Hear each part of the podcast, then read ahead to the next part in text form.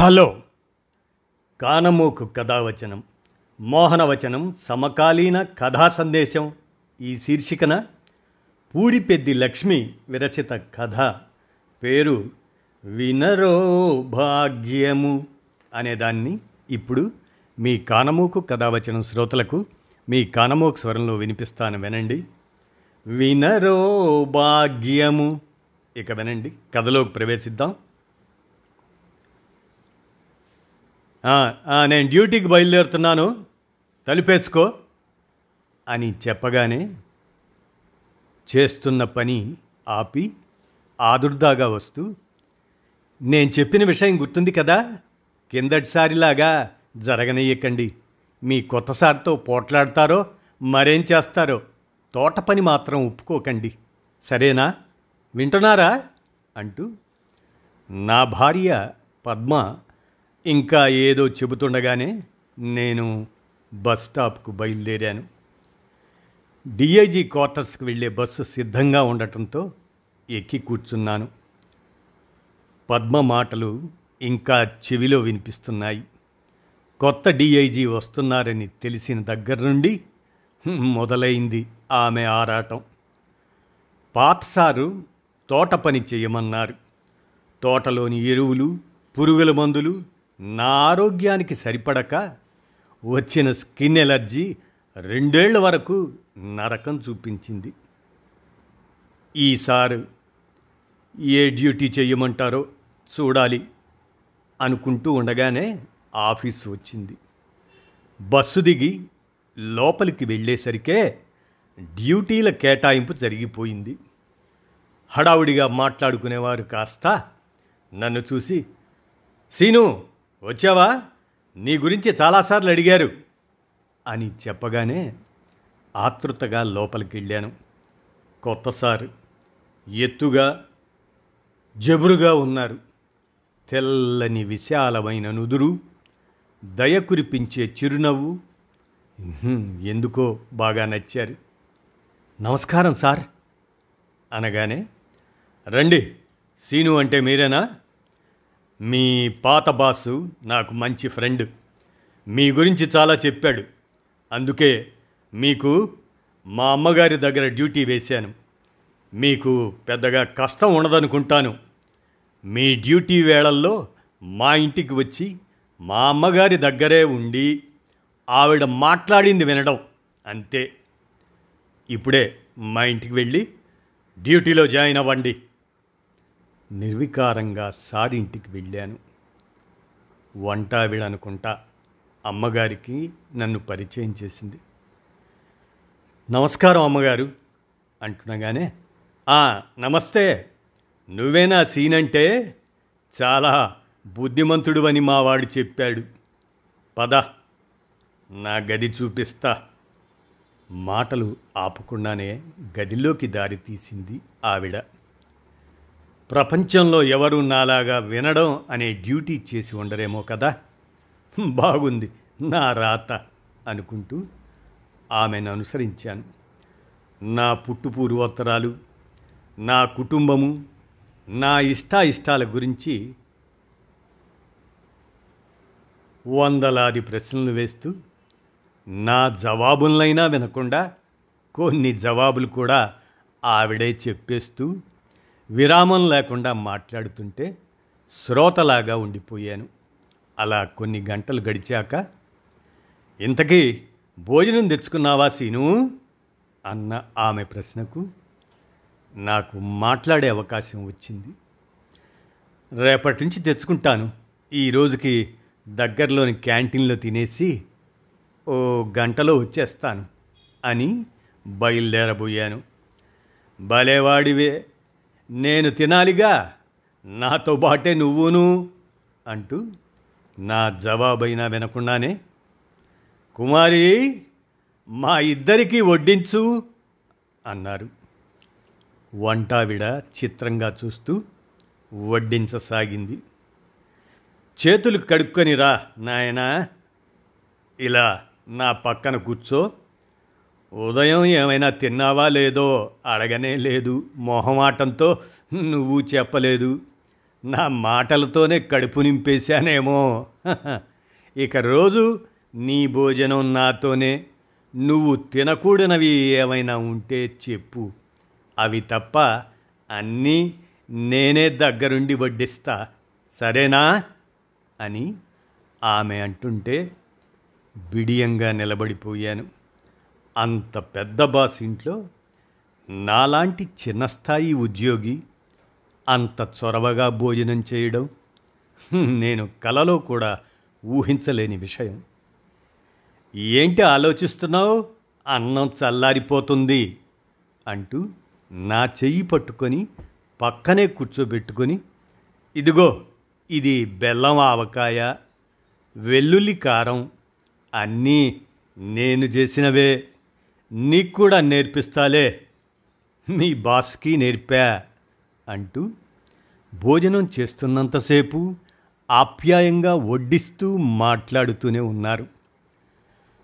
ఆ రోజు మొదలు ఆమె వాక్ప్రవాహంతో పాటు ఆమె వాత్సల్యంతో తడిసి ముద్దవుతూనే ఉన్నాను.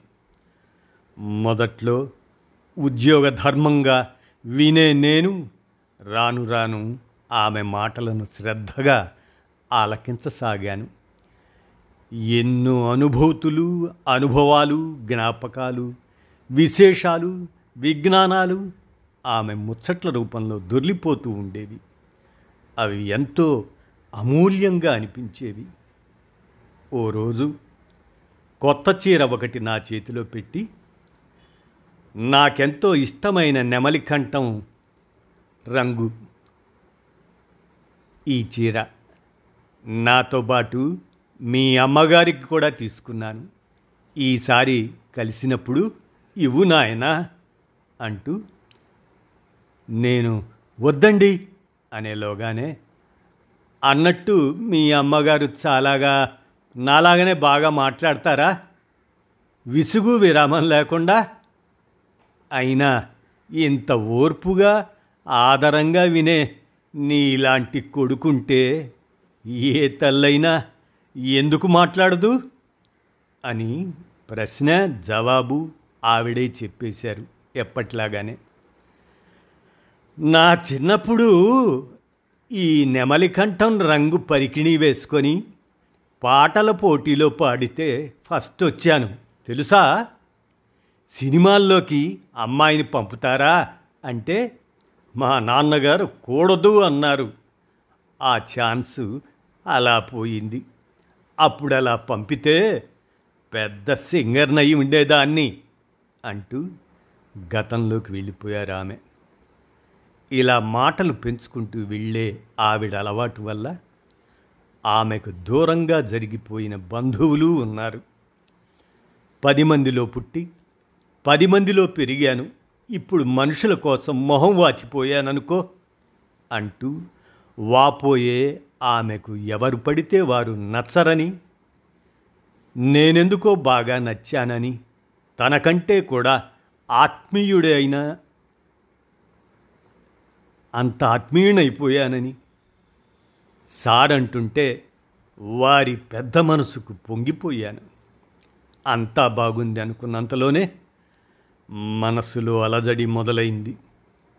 ఈ మధ్య తరచుగా అమ్మగారు మాటల్లో పల్లెలో ఉన్న మా అమ్మ గూర్చి ప్రస్తావించటం వల్లనేమో అమ్మ పదే పదే జ్ఞాపకం వస్తుంది.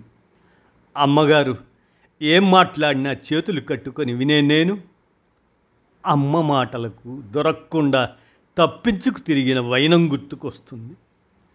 మా గ్రామంలో హై స్కూల్ లేనందున తమ్ముడు చెల్లి నేను చాలా దూరం వెళ్ళి చదివేవాళ్ళం.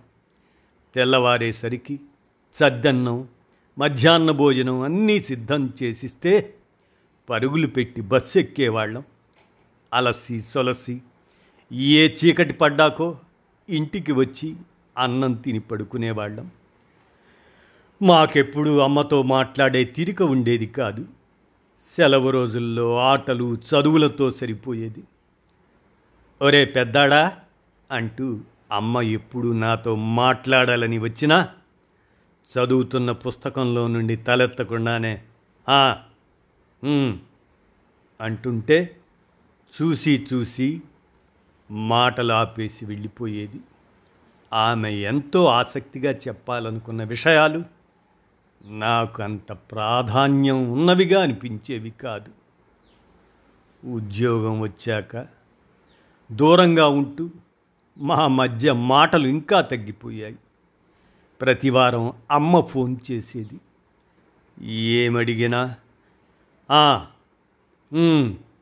అలాగే అంటూ పొడి పొడిగా మాట్లాడేసరికి ఆమె మరీ మాటలు పొడిగించేది కాదు. పెళ్ళయి నాకు సంసారం ఏర్పడ్డాక అప్పుడప్పుడు అమ్మ వచ్చి నాతో ఉండేది. ఆఫీస్కి వెళ్ళకముందు పేపరు వచ్చాక టీవీ పెట్టుకుని ఉండేవాణ్ణి. వీలున్నప్పుడల్లా అమ్మ నాతో మాట్లాడే ప్రయత్నం చేసేది. చూసిన సినిమాలే మళ్ళీ మళ్ళీ చూడటం చదివిన ఫోన్ మెసేజ్లే మళ్ళీ మళ్ళీ చదవటం తప్ప ఆమె మాటలు వినడానికి తీరిక సమయంలో కూడా ప్రయత్నించలేదన్న విషయం గుర్తుకొస్తే మనస్సు భారంగా అవుతుంది. పద్మ పిల్లల చదువులు వంట పనులతో హడావుడిగా ఉండేది. తమ్ముడు చెల్లి ఫోన్ చేసి నాతో చాలాసేపు మాట్లాడేవారు. వాళ్ళ ఫోన్ వచ్చినప్పుడు ఏంటి నాయన వాళ్ళ విశేషాలు? అంటూ మాట కలిపే ప్రయత్నం చేసేది అమ్మ. ఏముంటాయి? అన్నీ మామూలే అంటూ ముక్తసరిగా చెప్పేసేవాడిని అందరం కలిసి కూర్చున్నప్పుడు మీ నాన్న చిన్నప్పుడు ఏం జరిగిందంటే? అని నా గురించి మురిపెంగా చెప్పే ప్రయత్నం చేస్తే అబ్బా నానమ్మ ఇంకా చాలు ఛాన్స్ ఇస్తే మీ చిన్నప్పటి కబుర్లు కూడా చెప్పేలాగా ఉన్నావు అంటూ నా పిల్లల ఎగతాళి పని మనిషితో పక్కింటి వాళ్ళతో మాట్లాడితే మోటు వాళ్ళు అనుకుంటారన్న మా ఆవిడ మందలింపు అన్నీ కలిసి అమ్మ మాటలకు మొహం వాచిపోయేలా చేశాయి. మాట్లాడేవారు కానీ తన మాటలు వినేవారు కానీ లేక దేవుడి పటాల దగ్గర కూర్చొని మాట్లాడేది. తనలో తాను మాట్లాడుకునేది. మేము గమనిస్తే ఆపేసేది. ఆరు నెలలయ్యేసరికి ఊరికెళ్ళి అందరినీ చూసొస్తా అని వెళ్ళిన అమ్మ తిరిగి నా దగ్గరకు రావడానికి ఆసక్తి చూపించలేదు. అమ్మగారు అంత వయసే ఉన్న అమ్మ మనసులో కూడా ఎన్నో అనుభవాలు అనుభూతులు జ్ఞాపకాలు ఉంటాయి కదా. అవన్నీ మాతో గలగలా మాట్లాడుతూ చెప్పాలి అనే తాపత్రయం. కోరిక ఆమెలో ఇంకెన్నాళ్ళు ఉంటాయో అసలే పెద్దదైపోతుంది. వీలున్నప్పుడంతా అమ్మ దగ్గరకు వెళ్ళి ఆమె చెప్పే ముచ్చట్లు కబుర్లు అలసిపోయేదాకా వినాలని బలంగా నిర్ణయించుకున్నాను. సార్ నాలుగు రోజులు సెలవు కావాలి. మా అమ్మ దగ్గరికి వెళ్ళాలి సార్. మరుసటి రోజే అడిగాను. ఏమైంది? అనారోగ్యం చేసిందా? అని ఆయన ఆందోళనగా అడుగుతుంటే మా అమ్మ మాటలు వినాలని ఉంది సార్ అంటూ ఆయన కళ్ళల్లోకి చూసి చెప్పాను.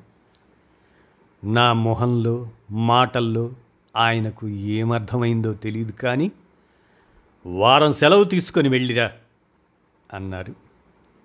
ఆలస్యం చేయకుండా ఇంటికొచ్చి అమ్మగారు ఇచ్చిన నెమలికంఠం రంగు చీరతో పాటు మిగతా వస్తువులు బ్యాగులో సర్ది మా పల్లెకు వెళ్ళే బస్సు ఎక్కి కిటికీ దగ్గర గాలి తగిలేలా కూర్చుని వెనక్కి వాలుతూ అమ్మ మాటల మాధుర్యాన్ని తెలుసుకునేలా చేసిన అమ్మగారికి మనస్సులోనే వందనాలు చెప్పుకున్నాను. ఇదండి. వినరో భాగ్యము అనేటువంటి ఈ కథను పూడిపెద్ది లక్ష్మి వ్రాయగా మీ కానమూకు కథావచనం మోహనవచనం సమకాలీన కథా సందేశం శీర్షికన వినిపించాను. విన్నారుగా? ధన్యవాదాలు.